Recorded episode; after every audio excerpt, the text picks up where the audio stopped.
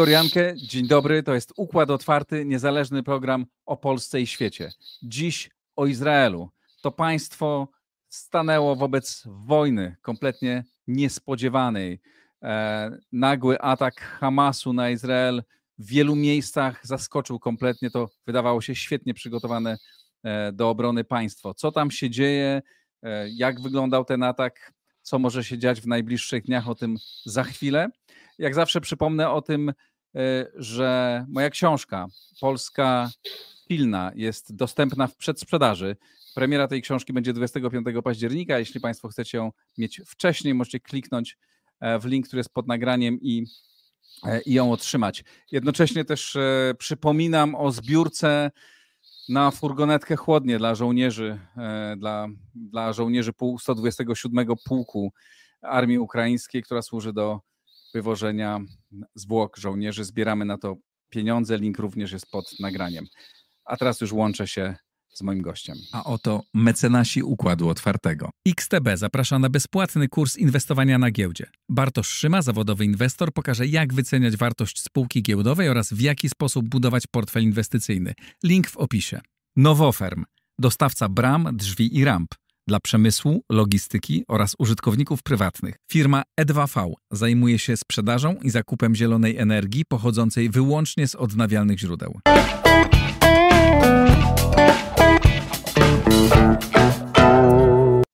Jarosław Kociszewski, Nowa Europa Wschodnia. Dzień dobry. Dzień dobry.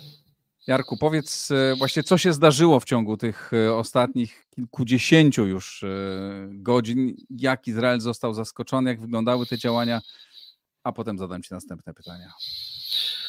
Wszystko zaczęło się wczoraj o świcie. W... Czyli w sobotę o świcie, bo rozmawiamy w, sobotę... w poniedziałek po południu. Przepraszam, w niedzielę po południu rozmawiamy. Wszystko zaczęło się w sobotę o świcie w kilku punktach.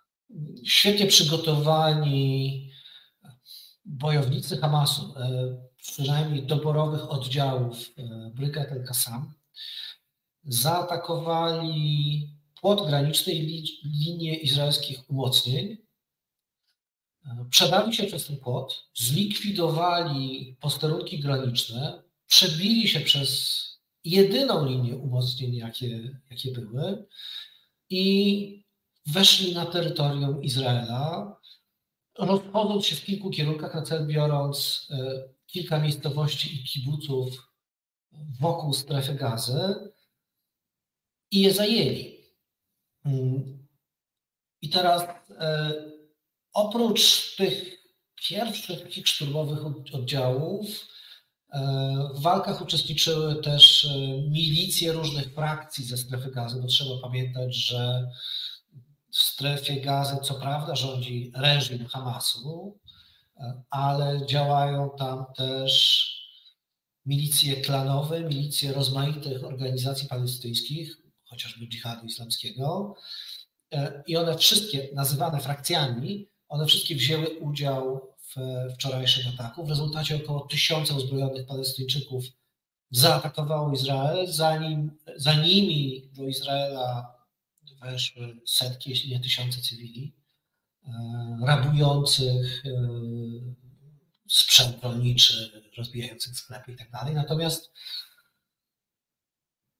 szokiem dla Izraela niewątpliwie był sam atak, jego skuteczność, jego skala, Izraelczycy przyznali, że na poziomie taktycznym zostali pokonani w wielu miejscach. Zresztą e, Palestyńczycy zajęli kilka baz wojskowych, między innymi e, siedzibę dowództwa dywizji gazy.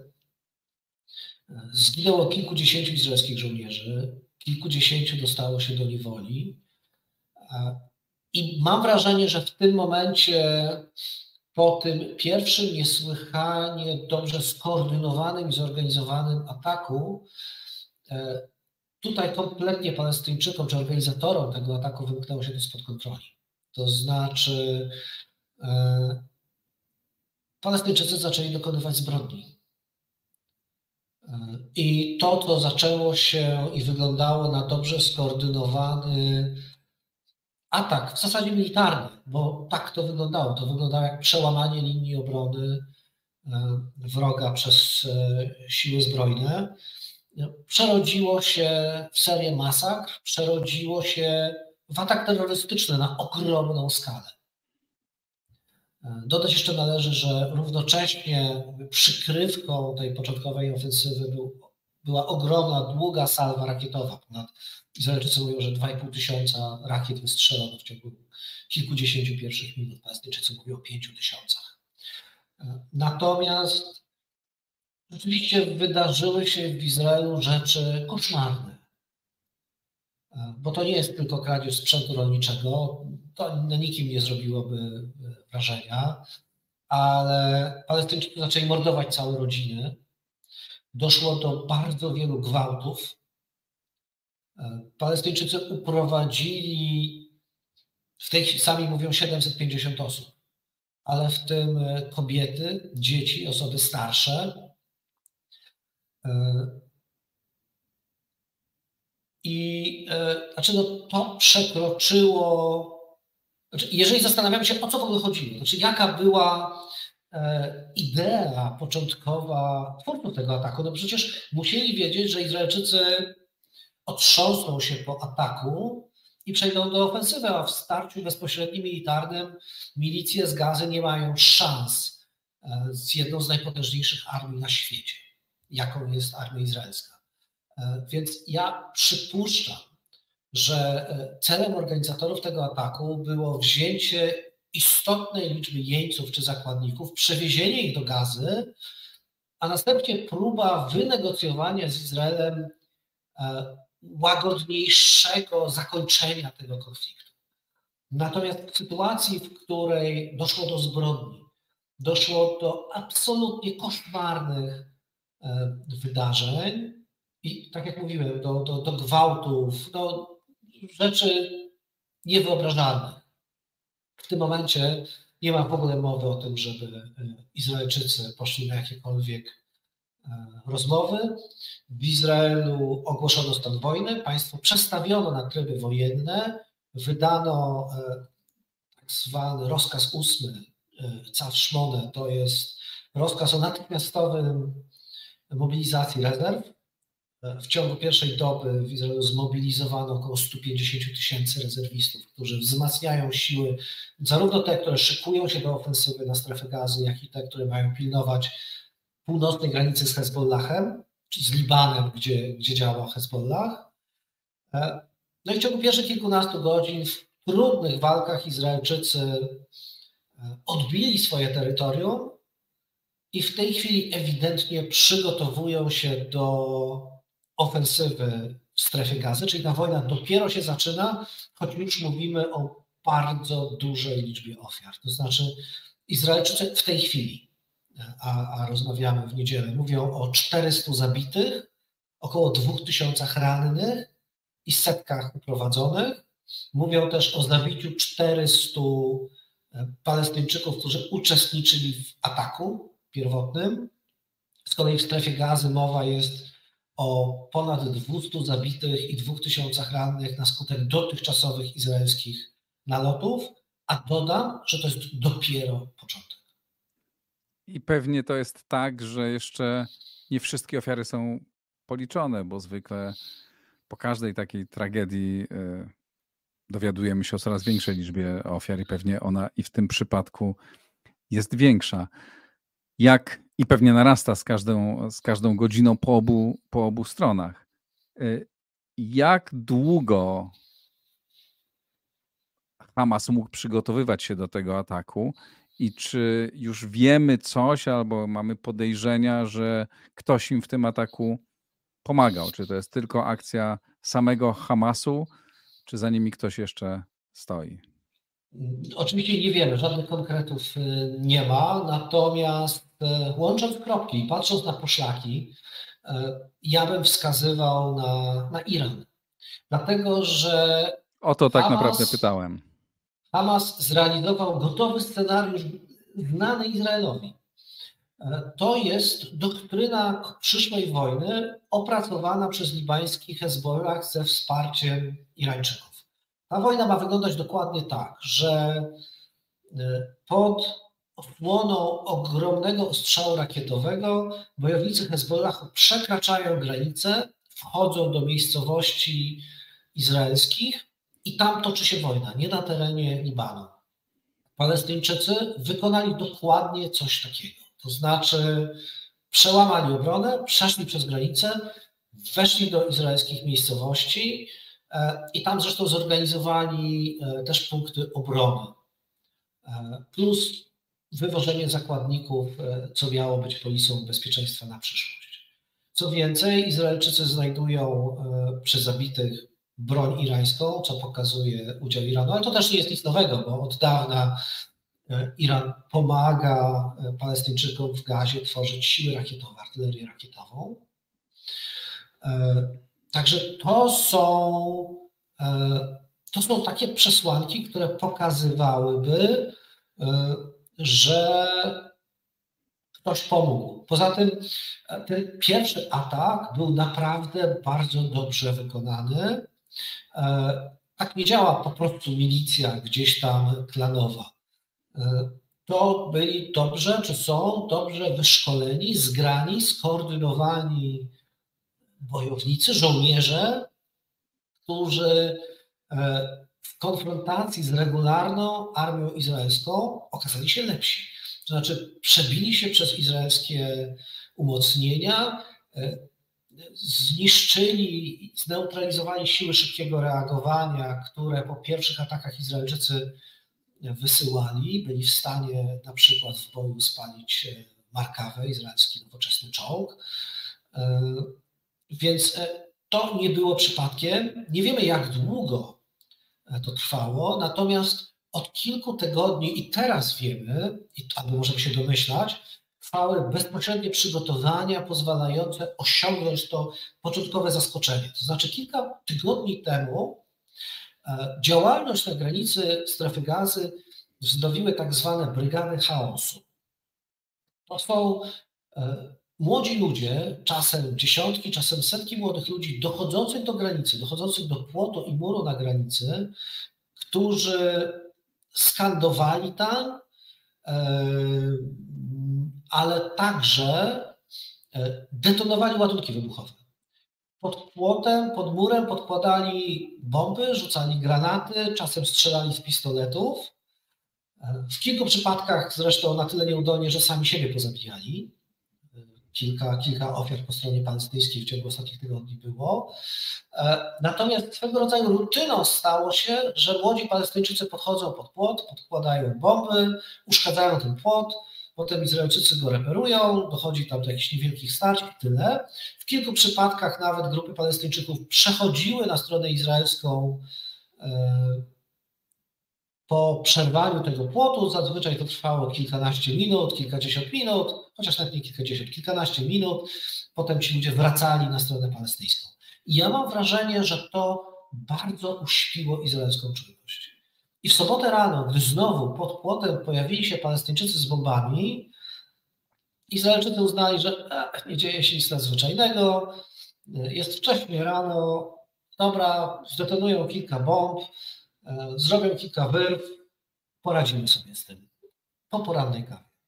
Tymczasem okazało się, że pod te wyrwy podjechały przygotowane wcześniej kolumny dobrze uzbrojonych, wyszkolonych ludzi, samochody, e, które przewiozły ich na drugą stronę i rozpoczął się regularny atak, absolutnie zaskakujący e, Izraelczyków i stąd tak wiele ofiar po stronie izraelskiej i tak wiele, e, tak wielu jeńców. I tutaj mam na myśli żołnierzy izraelskich. I to jeszcze samo w sobie nie byłoby, nie to jest największym dramatem, natomiast największym dramatem jest to, co się następnie wydarzyło w kibucach i w miejscowościach z izraelskimi cywilami. Co więcej, i to pokazuje, jak bardzo Izraelczycy się nie spodziewali. E, koło e, kibucu Reim e, w nocy z piątku na sobotę odbywał się festiwal muzyczny. Festiwal natury powiązany ze świętem Sukkot, akurat w Izraelu trwającym. Tysiące młodych Izraelczyków zebrało się na pustyni, żeby tam w nocy świętować, balować, śpiewać, tańczyć i generalnie cieszyć się życiem. I ten festiwal stał się jednym z celów ataku. Palestyńczycy, nie wiemy ilu, ale wiemy, że zmasakrowali wielu młodych ludzi. Wiemy, że mm, ich ofiarami padło bardzo wiele młodych kobiet uczestniczących w festiwalu. E, wiele z nich też e, uprowadzono do strefy gazy. E, a gdyby Izraelczycy czegokolwiek się spodziewali, mieli jakiekolwiek wątpliwości, nie pozwoliliby na zorganizowanie takiej imprezy w odległości raptem kilku kilometrów od strefy gazy. Jak to jest możliwe, że państwo, które uchodzi za posiadające najlepsze siły specjalnego reagowania, szybkiego reagowania, najlepszą obronę, czy jedną z najlepszych na świecie obrony przeciwlotniczych, jeden z najlepszych wywiadów na świecie, został tak kompletnie zaskoczony. Czy ta sytuacja polityczna, z którą mamy do czynienia w Izraelu od wielu miesięcy, e, ta wojna, niemalże wojna domowa, tak? E, protesty nieustanne, napięcia polityczne, czy one mogły w jakiś sposób doprowadzić do, do rozstrojenia aparatu państwa? One mogły doprowadzić do, do rozstrojenia aparatu państwa, ale nie aparatu bezpieczeństwa. Kompletnie nie. To znaczy, ja zupełnie nie wiąże życia politycznego izraelskiego, które bywa, jest, było czasem bardzo srogie, poważne e, i pełne napięć. Ale nigdy w historii nie mieliśmy co, ale nigdy w historii nie mieliśmy cotygodniowych e, demonstracji, w których uczestniczy E, e, dziesiątki, setki tysięcy ludzi regularnie, prawda? W których jakby wszyscy żyją w stanie ciągłego napięcia. Pamiętam, jak ja byłem w styczniu wtedy w Izraelu, kiedy robiłem reportaż, rozmawiałem z ludźmi i mówili, mówi, wielu ekspertów mówiło, jesteśmy w tak niebezpiecznym momencie, możemy zostać zaatakowani i to jest ostatnia rzecz, która jest nam potrzebna. No, nie, nie, byli, nie byli przez kilka miesięcy, aż wreszcie się stało. Znaczy to się stało, natomiast ja naprawdę nie, nie wierzę, że to jest przyczyną e, tej potwornej porażki i zaskoczenia. To znaczy tak, po pierwsze, wymieniłeś kilka elementów. E, po pierwsze, obrona przeciwlotnicza zadziałała fantastycznie. E, żelazna kopuła sprawdziła się. To znaczy, to jest broń, która ma fenomenalną skuteczność sięgającą 90%. Ale Natomiast... pojawiły się informacje o rakietach, które spadły. No właśnie, e, ale to o tym mówię. 90% skuteczności oznacza, że na każdych 100 10 przeleci. Mhm. Jeżeli mamy salwę 2000 rakiet, no to z natury rzeczy będą trafienia. Mhm. E, natomiast e, mimo tak ogromnej skali ataku były pojedyncze trafienia. Także żelazna kopuła zadziałała fantastycznie. E, oczywiście teraz nie, nie odpowiemy na pytanie dokładnie, co zawiodło, bo e, Izraelczycy mają tradycję po takich e, wydarzeniach i wpadkach organizować komisje śledcze pod przewodnictwem przewodniczącego Sądu Najwyższego. I o tym powiemy pewnie dalej, bo to będzie dotyczyło przyszłości Benjamina Netanyahu. I, I ta komisja odpowie dokładnie, co nie zadziałało.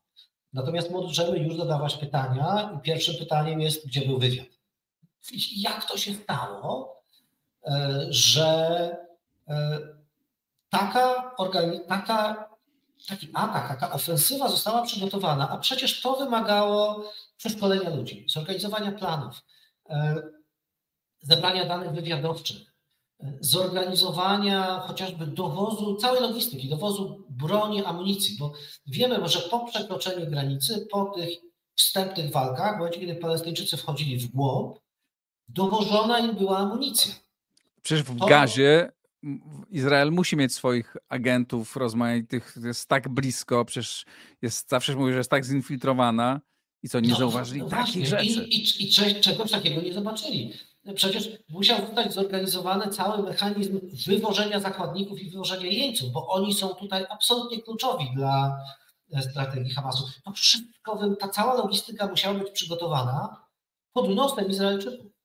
E, to, że udało się Palestyńczykom uśpić czujność na granicy.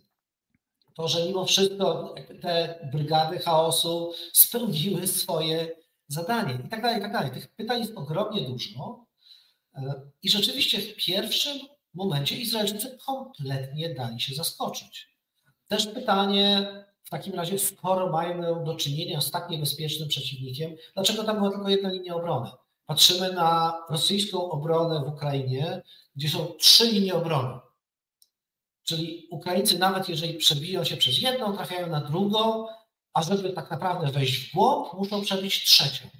Tutaj Palestyńczycy przebili linię posterunków, linię obrony i przed nimi Izrael stał otworem. No i to przebili I... biedni Palestyńczy, Palestyńczycy, e, przebili obronę podobno jednej z najlepszych, najlepszy, jednej z najlepszych armii na świecie. Znaczy, e, państwa przygotowywanego na, fantasty, fantastycznie przygotowanego na obronę. Tak, i państwa, które się fantastycznie bronią. To znaczy, to też. E, znaczy, bardzo często nakładają nam się tutaj mity filmowe. To znaczy, wydaje się, że świetna armia to jest taka, która nie wpuści wroga i w ogóle to ani pięć ziemi nie oddamy. E, Izraelczycy przegrali wojnę graniczną tak? z, Hamasem. Troszkę tak jak no my przegraliśmy w 1939 wojnę e, graniczną. Ale nie na tym polega też. Ale e, wtedy różnica sił, potencjałów była odwrotna niż ta, z którą mamy do czynienia w Izraelu. To, to wszystko to jakby to jest dyskusja już bardzo wojskowa, ale e, Palestyńczycy ewidentnie przewagę taktyczną w wielu miejscach odrzut zaskoczenia e, mieli. No, jak widać. Bo tak. weźmy pod uwagę, że w tym ataku uczestniczyło około tysiąca ludzi. W związku z tym byli w stanie obezwładnić poszczególne posterunki e, graniczne, bo byli do tego przygotowani, mieli do dyspozycji naprawdę wiele rodzajów e, broni. Chaos na zapleczu izraelskim e, też paralotniarze wywoływali bardzo pomysłowy sposób przerzucenia ludzi na, na drugą stronę i tak dalej, i tak dalej. Wiemy, że Palestyńczycy użyli dronów, żeby obezwładnić chociażby zautomatyzowane wieżyczki strzelnicze. To była naprawdę duża i przygotowana akcja i nie, to nie była akcja garażowa. Stąd zresztą przypuszczenie, że za tym musieli stać naprawdę fachowcy, na przykład z Hezbollahu czy z Iranu. Natomiast to, że Izraelczycy są, mają silną armię, świadczy to, że po przejściu, w ciągu kilku godzin, państwo przestawiono tryby wojenne i w ciągu doby mniej więcej zmobilizowano 150 tysięcy ludzi. W tej czy chwili... Oni rzeczywiście są już zmobilizowani i gotowi do walki, czy są na razie zawołani i próbują nie, dojechać nie, autobusami. Mamy, już, już wiemy, że gotowe bataliony rezerwistów e, jadą w e, kierunku strefy gazy, która jest otoczona kordonem ponad już w tej chwili 30 batalionów bojowych tak, armii Jak wyglądało Powiedz, na ile wiesz oczywiście, e, jak wyglądała ta mobilizacja, znaczy to przestawienie no niemalże z godziny na godzinę państwa, w którym działają kluby nocne, imprezy się dzieją, prawda, inni się modlą e, e, e, i nagle wszystko przestawia się w tryb wojenny i Przede wszystkim, przede wszystkim no, premier minister obrony ogłosili, że to jest wojna. I tak naprawdę poinformowali o zawieszeniu sporów politycznych. W tej chwili to wszystko, co widzieliśmy przez ostatnie miesiące, jest odkładane na bok. To znaczy, to nie jest tak, że Znamy kraje, gdzie wszystko jest podporządkowane polityce wewnętrznej, e, łącznie z Znamy. Znamy. Prawda? Łącznie z armią i, i wszystkim innym, można to wykorzystać na potrzeby polityczne, wyborcze, cokolwiek.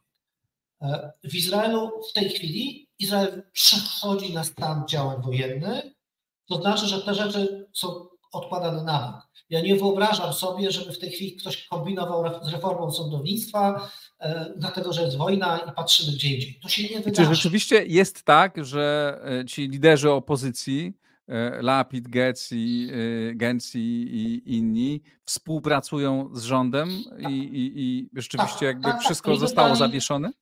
Tak, oni zostali zaproszeni do udziału w posiedzeniach poświęconych sytuacji bezpieczeństwa. I e, uczestniczą oni, w tym rzeczywiście, czy to jest tylko taki teatr ze, ze strony Uczestniczą, Bibiego? oni są też, uczestniczą, oni wzywają również do wyciszenia sporów i do, bo w tej chwili to nie jest ważne, tak? Znaczy Izraelczycy e, są nauczeni przez historię, że wojnę trzeba toczyć i ją trzeba wygrać. Wszystko inne jest wtórne. Jakby w izraelskich wojnach nie ma nagród za drugie miejsce. W związku z tym to jest priorytet. Bezpieczeństwo i wojna jest absolutnym priorytetem. W związku z tym w tej chwili spory polityczne zostały odłożone. Benjamin Netanyahu naprawdę zapłacił, moim zdaniem, bardzo poważną cenę polityczną za to, co się wydarzyło, ale nie teraz.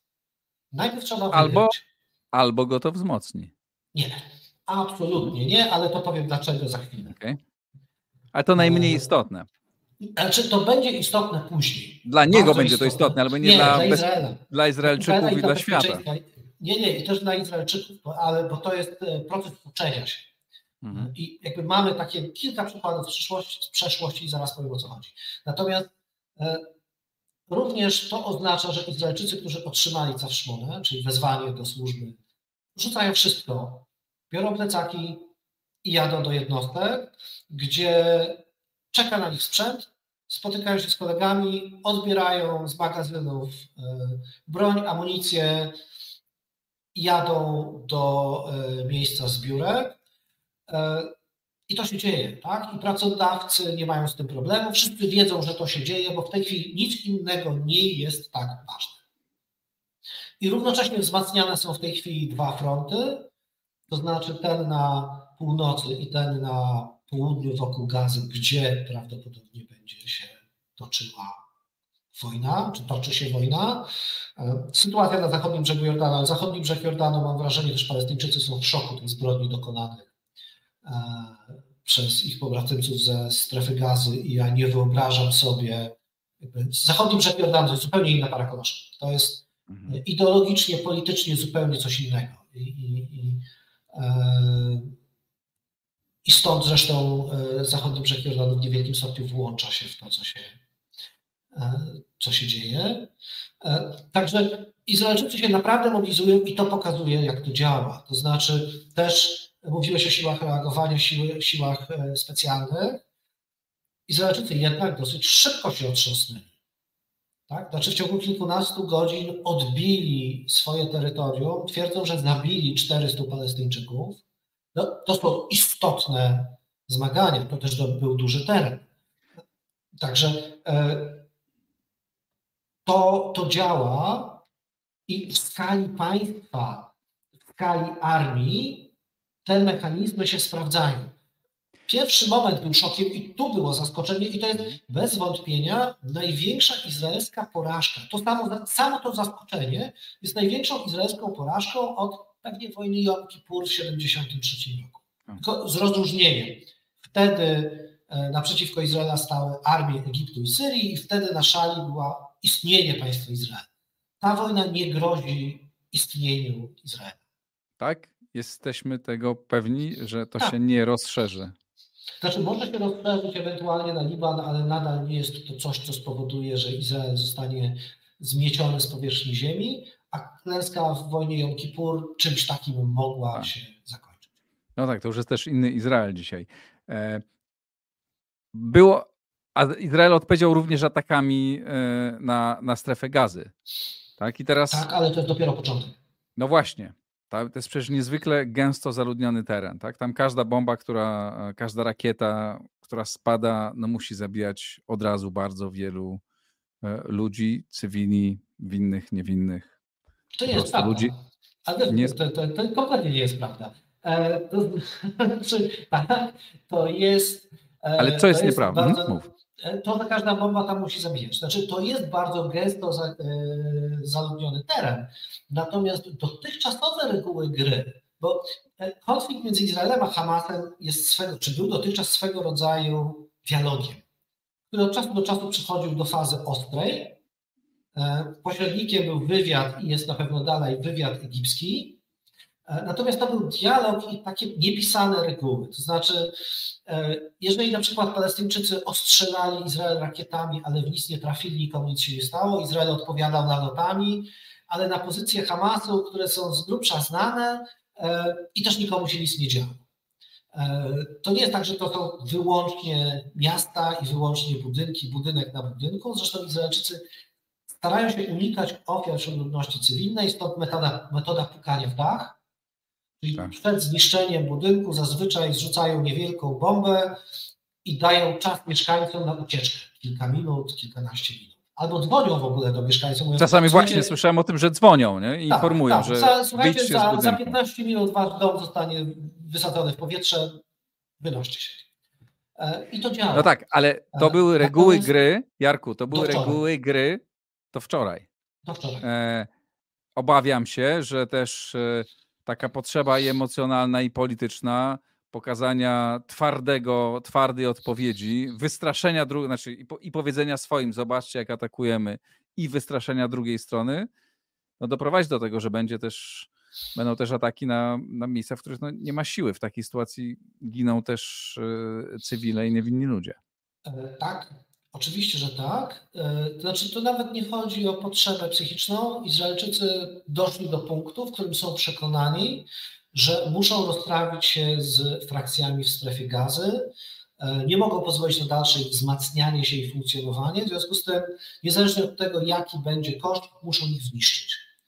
E, I pukanie w dach również wczoraj miało miejsce. W związku z tym to nie jest tak, że Izraelczycy nie będą zwracać uwagi na, na ludność cywilną, natomiast e, myślę, że są świadomi tego, że ofiar tam będzie bardzo wiele. Dodajmy, że frakcje, brygady Al-Qassam Hamasu są szacowane na 20 tysięcy ludzi pod bronią. W związku z tym naprawdę e, samych tych ludzi z bronią może zginąć bardzo, bardzo wiele. Jest jeszcze jeden element. Jeszcze Jarku, tylko skończę, bo hmm? wczoraj już Izraelczycy przekazali mieszkańcom kilku miast i kilku dzielnic w strefie gazy na południu i na północy, gdzie wiadomo, że są to e, takie ufortyfikowane twierdze Hamasu, e, ostrzegli cywilów i polecili im ucieczkę z domów. To się nie wydarzy, dlatego że chociażby Hamas pozwoli, bo w końcu Hamas to też jest twardy reżim który przejął władzę nie dlatego, że jest kochany, tylko dlatego, że doprowadził w 2007 roku do przewrotu wojskowego. E, także ci cywile prawdopodobnie w tych miejscowościach Betlichie czy tam Hanun, e, Seczeje, oni tam niestety zostaną, e, a Izraelczycy patrząc na ich doktrynę wojskową, to będą te miejsca równać z ziemią po prostu. Znaczy, bo Izraelczycy zakładają, że trzeba ograniczyć teren, na którym działa wróg, wejść z nim w starcie po to, żeby zidentyfikować jego pozycję i wykorzystując lotnictwo i artylerię go zniszczyć. Celem Izraelczyków będzie po prostu fizyczne zabicie jak największej liczby członków palestyńskich milicji. Ale jest jeden element, o którym wspomniałeś. 750 zakładników, a być może jest już ich i pewnie każdego w każdej momencie ta liczba się powiększa, bo pewnie w wielu miejscach dzieją się rzeczy, których jeszcze nie wiemy. E, nie wierzę, żeby całe terytorium Izraela było w tej chwili w 100% bezpieczne e, i, i pewnie ich będzie więcej. No i ci zakładnicy po coś są brani. Znaczy, ci zakładnicy moim zdaniem byli absolutnie kluczowi. E, tak jak mówiłem, jak przypuszczam, to jest jedyna sytuacja, w której ten wczorajszy atak miał sens czy miałby sens. Gdyby przeprowadzić operację militarną, udaną, w której e, Hamas jest w stanie pokazać, proszę bardzo, pokonaliśmy armię, armię izraelską, odnieśliśmy sukces, wycofaliśmy się z jeńcami i teraz tych jeńców wymienimy w zamian za spokój, czyli w zasadzie żywe tarcze, tak? E, natomiast mamy sytuację, w której Hamas odniósł początkowy sukces, ale potem, tak jak też mówiłem, operacja militarna stała się po prostu wielkim atakiem terrorystycznym, mordowaniem cywilów, gwałceniem kobiet, tymi wszystkimi potwornymi rzeczami, e, o których już wiemy, plus braniem zakładników nie tylko przez te zorganizowane oddziały Hamasu, ale także poszczególne frakcje, milicje, w zasadzie mam, wczoraj miałem wrażenie, że każdy, kto może, chce mieć swojego zakładnika. E, I teraz ci ludzie są żywymi, żywymi tarczami, i to jest ogromne pytanie do izraelskich polityków. Nie wiemy, co oni zrobią. E, czy będą się hamować i rzeczywiście w jakiś sposób starać się ograniczać swoje działania, czy uznają, że sytuacja jest tak krytyczna i tak naprawdę przyszłość, bezpieczeństwo państwa wymaga wejścia i zaatakowania gazy z pełną mocą, z nadzieją, że część zakładników uda się odbić siłom specjalnym wchodzącym e, w palestyńskie miejscowości, a jeżeli nie, to trudno, winę ponosi Hamas, który tych ludzi wziął do niewoli i używa ich jako żywe tarcze. Ja mam wrażenie, patrząc na obecną atmosferę w Izraelu, że to drugie jest bardziej prawdopodobne.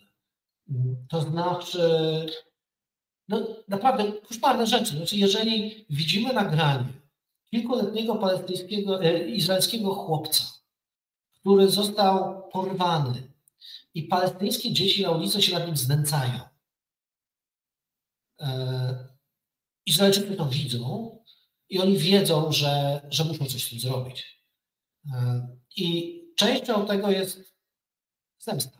Jest słowo nekama hebrajskie i zemsta tu ma znaczenie. Ono nie, to nie jest słowo negatywne. E, natomiast i skoro to jest część, część tego rozdania, inną częścią jest potrzeba pokazania, zwycięstwa, po prostu. To znaczy pokonania tej potwornej organizacji i struktury, która dopuściła się, doprowadziła do tego, że mordowano całe rodziny w mieszkaniach w kibucach. To, że E, znajdowane są zwłoki Izraelczyków spętanych i, i zamordowanych. Znaczy te obrazy, e, emeryci rozstrzelani na przystanku autobusowym, policjanci rozstrzelani na komendzie policji i tak dalej, i tak dalej. Tak? Znaczy tych przykładów jest naprawdę mnóstwo. I mam wrażenie, że Izraelczycy doszli do punktu, w którym są przekonani, że tutaj już nie ma, z terrorystami nie można rozmawiać. To znaczy, że trzeba tam wejść z pełną mocą, zabić kogo się da, z nadzieją, że kogo się da, uratują. Jeżeli nie, to ci ludzie i tak w zasadzie są już martwi. Jak to może się dalej potoczyć, jeśli chodzi o udział aktorów trzecich, sąsiadów? Yy tych bliższych i dalszych. Czy ty powiedziałeś, że nie widzisz takiego zagrożenia, aby Iran w to się włączył bezpośrednio? Ale znaczy, trzy, dni temu, Iran... trzy dni temu, trzy dni temu w ogóle byśmy sobie nie, nie przewidzieli, że zdarzy się to, co się zdarzy. Znaczy dokładnie tak. To znaczy mądrości e, do soboty rano obowiązujące teraz trzeba kwestionować. Absolutnie tak. E, Izrael i Iran prowadzą, są w stanie wojny. To jest tak zwana wojna między wojnami. Walki toczą się na morzu, walki toczą się na terytorium Syrii. E, prężenie Rusków na pograniczu libańsko-izraelskim. Zresztą e, w niedzielę rano posterunki e, na tej granicy zostały przez Hezbollah ostrzelane moździerzami. Nikomu nic się nie stało. Izraelczycy, znowu to jest forma dialogu, odpowiedzieli ostrzeliwując parę miejsc w Libanie, również nikomu nic się nie stało. Ja mam wrażenie, że trochę Hezbollah tak pokazał Palestyńczykom tutaj, proszę bardzo, jesteśmy z wami, e, ale zrobili to tak, żeby przypadkiem po stronie izraelskiej nikomu nic bardzo złego się nie stało i, i nie musieć dalej eskalować konfliktu. E, ja myślę, że w sytuacji, w której Izrael już zmobilizował rezerwy i jest przygotowany do, do wojny, Hezbollah bardzo bym się zdziwił, chociaż oczywiście zdziwienia są tym, co teraz nas spotyka. Bardzo bym się zdziwił, gdyby Hezbollah zdecydował się na otwarcie drugiego frontu, e, bo to by było w dużej mierze samobójstwo, także polityczne w Libanie. Libańczycy mają za złe Hezbollahowi e, i stan gospodarczy i kolejnej wojny Hezbollah jako siła polityczna no, mógłby dostać bardzo poważne, mieć bardzo poważne problemy. Także ja Ale nie sądzę, żeby po stronie czytałem ktoś się opowiedział. Kilka czy kilkanaście godzin temu czytałem takie komentarze, czy słyszałem, już nie pamiętam, przeglądając internet, że to właśnie samobójstwo Hamasu następuje. E, że Hamas zaatakował i w zasadzie popełnia samobójstwo w ten sposób, bo zostanie rozwalony. Takie, takie mam wrażenie. E, wydaje mi się, że Hamas przeszacował. To znaczy, oczywiście to jest pytanie, na które w tej chwili nie znamy odpowiedzi i pewnie dopiero w najbliższych miesiącach i latach będzie spróbujemy je rozwikłać. Co takiego się wydarzyło, że Hamas zdecydował się na ten atak? Gdyby coś go zapowiadało, nie byłby takim szokiem. Nie? Znaczy, Izraelczycy by go nawet zauważyli, że coś się szykuje. Natomiast on nie ma kompletnie sensu. Więc ja przypuszczam, że chodziło o właśnie złamanie rutyny. E, tego dialogu, który od lat między Hamasem a Izraelem się toczy, takiego dyplomatyczno-wywiadowczo-militarnego dialogu, którego elementem są okresowe eskalacje, e, że Hamas postanowił zmienić reguły gry i żeby zmienić reguły gry, musiał odnieść znaczący sukces militarny, pokazać swoją siłę i zdobyć kartę przetargową. Ja się nie zdziwię, jeżeli dla Hamasu zaskoczeniem okazała się skala sukcesu początkowego e, i to, że tak bardzo łatwo weszli w głąb, a potem wszystko się wymknęło spod kontroli i zamiast sukcesu militarnego mamy rzeź i atak terrorystyczny na niespotykaną skalę z Izraelczykami gotowymi do wojny, ponieważ uważają, że musi muszą winni teraz zapłacić głową. E, także mam wrażenie, że rzeczywiście Hamas przeszacował, może, znaczy to są spekulacje, tak? Tego oczywiście nie wiemy. Ale może się okazać, że Hamas popełnia samobójstwo. Natomiast pytanie oczywiście, co dalej? To znaczy, fajnie, Izraelczycy wejdą, zabiją parę tysięcy, paręnaście tysięcy ludzi i co będą przez kolejne lata okupować strefę gazy? Znaczy, to nie ma za bardzo sensu. Co prawda minister Galant powiedział, że po tej wojnie nic nie wróci do, do tego, co było wcześniej, a po, poza tym, jak Izraelczycy przeprowadzą to, co zamierzają zrobić, to strefa gazy zmieni swój charakter na kolejnych 50 lat. Okej, okay. nadal nie wiemy, co to znaczy i czy to nie są po prostu groźby. E, no, czas, czas pokaże. E, I również pokaże komisja śledcza, która będzie, która będzie rozliczać Netanyahu i pozostałych przywódców. No i wywiad przede wszystkim przywódców. E, I wywiad, i wywiad. I mamy takie przypadki z przeszłości, to znaczy mechanizm jest taki, że jak już kurz bitewny opadnie, wojna się zakończy, powstanie komisja śledcza pod przewodnictwem e, prezesa Sądu Najwyższego i tutaj niezależne sądownictwo się kłania, dlatego jest tak strasznie ważne e, i dlatego Izraelczycy tak strasznie o nie walczą, a politycy w różnych krajach tak strasznie starają się je ograniczać, e, bo to jest prawdziwa siła. I teraz po wojnie Jom Kippur w 1973 roku powstała taka komisja pod przewodnictwem sędziego Agranata, która tak skutecznie rozliczyła polityków, że premier Golda Meir straciła władzę, a w 1977 roku lewica w ogóle po raz pierwszy w historii straciła władzę. Bo praktycznie, praktycznie na zawsze. No, nie nawawcze, bo jeszcze w międzyczasie Iskak Rabin był premierem. Ale, no, jakby, ale to się, ten proces się zaczął. Ale, ale ten proces. I, I to była niezależna komisja śledcza sędziego Agranata, przecież nominowanego wcześniej przez tę samą władzę, no bo to jest niezależne sądownictwo. Na tym ono polega. E, kolejna głośna taka e, komisja po masakrach palestyńczyków dokonanych pod izraelską okupacją w obozach Sabra i Shakila w, Liba, w Bejrucie, komisja pod e, przewodnictwem sędziego Kahany uznała ówczesnego ministra obrony Ariela Sharona osobiście, za osobiście odpowiedzialnego za to, co się stało i Ariel Sharon na dwie dekady musiał zniknąć z życia publicznego. Do niego potem wróci. Natomiast bohater, wcześniejszy bohater wojny Jom Kippur, człowiek darzony szacunkiem, minister obrony, po prostu musiał odejść. I e, jestem przekonany, że jak ta wojna, która się dopiero rozpoczyna, zakończy się, powstanie komisja śledcza, która zbada, co się wydarzyło. Podstawowym pytaniem będzie, jak to było możliwe, że wydarzyło się w sobotę to, co się wydarzyło, bo tak. setki zabitych, tysiące uprowadzonych i ludźmi, którzy będą musieli odpowiedzieć na to pytanie, będzie Benjamin Netanyahu. I to on ponosi odpowiedzialność za to, co się wydarzyło. On.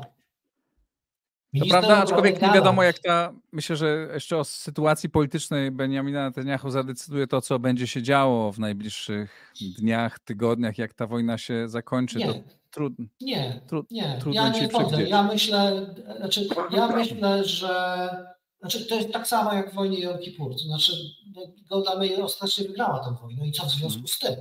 Musiała ponieść cenę początkowej porażki. E, Izraelczycy rozliczą winnych tego, co się wydarzyło. E, spory polityczne powrócą. Znaczy, tak. te wszystkie podziały, które widzieliśmy, protesty i tak dalej, tak dalej, to nie znikło. W tej chwili zostało odłożone na bok, ponieważ jest rzecz znacznie ważniejsza. Wojna do wygrania. Na koniec, Jarku, powiedz, e, jakie Twoim zdaniem mogą być międzynarodowe implikacje tego? Wczoraj Benjamin Netanyahu mówił, że dostał carte blanche od premiera Bidena, e, prezydenta Bidena i od e, premierów, premiera Wielkiej Brytanii, prezydenta Francji. E, po tym, co się wydarzyło, po tych masakrach, Izraelczycy mają ogromne poparcie społeczności międzynarodowej. Nawet prezydent Zoeński tutaj e, ich poparł, chociaż to jest osobna rozgrywka i, i e, inna, inna gra. E, podkreślane jest, że jedną z ofiar na przykład jest Niemka, której półnagie ciało można było zobaczyć na jednym z, z nagrań. Wywiezione do, do, do strefy gazy i apel matki do Hamasu, żeby zwrócili zwłoki córki. E, w związku z tym w tej chwili Izraelczycy mają wielkie poparcie międzynarodowe. E, ono się skończy, jak zaczną się prawdziwe walki, bo wtedy zaczną się realne ofiary. E, Palestyńczycy będą je pokazywać, będzie dochodziło do tragedii. No, to, na tym polega wojna. Tak? Znaczy, po, patrząc na to, co dzieje się, dzieje się na, w Ukrainie, wiemy, że wojna jest najstraszniejszą rzeczą, jaka może być. I takie koszmary będą się działy w strefie gazy. Natomiast y, myślę, że Izraelczycy w tej chwili po tak bezprecedensowym ataku i koszmarze, który się wydarzył, nie będą za bardzo oglądać się na opinię zewnętrzną. To znaczy, Hamas będzie, strefa gazy tak naprawdę będzie musiała zapłacić cenę tego, co się wydarzyło, izraelscy żołnierze, którzy widzieli porywane kobiety, dziewczyny, tak? Ich siostry czy córki narzeczone w tych sytuacjach, e, oni wiedzą o co walczą. E, mówię już bardzo eufemistycznie. E, I będą mieli bardzo mało skrupułów. To, to jest bardzo profesjonalna armia, ale ja myślę, że e, strefa gazy zapłaci cenę, e, która się jeszcze nie śniła. I Izraelczycy zrobią to z milczącym czy głośnym poparciem społeczności międzynarodowej, czy, czy bez niego. Takie, takie jest moje wrażenie w tej chwili, patrząc na atmosferę i patrząc na nastawienie Izraelczyków do tego, co się dzieje. Oni idą na wojnę po to, żeby zwyciężyć, ukarać sprawców i na długo, długo rozwiązać problem. Jarosław Kociszewski, e, redaktor naczelny Nowej Europy Wschodniej. Bardzo Ci dziękuję, Jarku. Dziękuję bardzo. To wszystko w tym specjalnym wydaniu e, Układu Otwartego. Kolejna wojna, kolejna wojna w Izraelu, kolejna wojna na świecie. Zapewne będziemy do tego wracać e, w najbliższych dniach. Dziękuję bardzo Państwu. E, do usłyszenia. Do zobaczenia. Thank you.